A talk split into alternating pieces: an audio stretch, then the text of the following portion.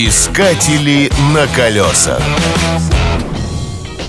С вами ваш ведущий автоэксперт Павел Картаев и тема сегодняшней передачи «Движение на автобане в левом ряду». Вспоминаю, как я впервые попал на немецкий автобан и был потрясен отличным качеством дороги.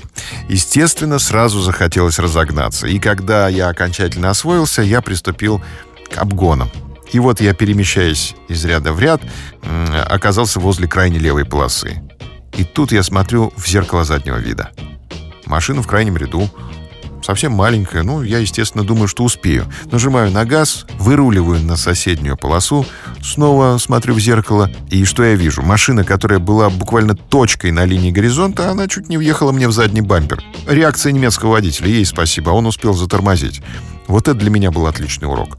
Все дело в том, что в Германии на автобанах нет ограничений скорости, и водители могут запросто реализовать извечную мечту по-настоящему прокатиться с ветерком, что называется педаль в пол, с максимальной скоростью, по крайней левой полосе. Однако, водитель, который никогда в жизни не разгонялся быстрее 130 км в час, просто не способен объективно оценить ситуацию.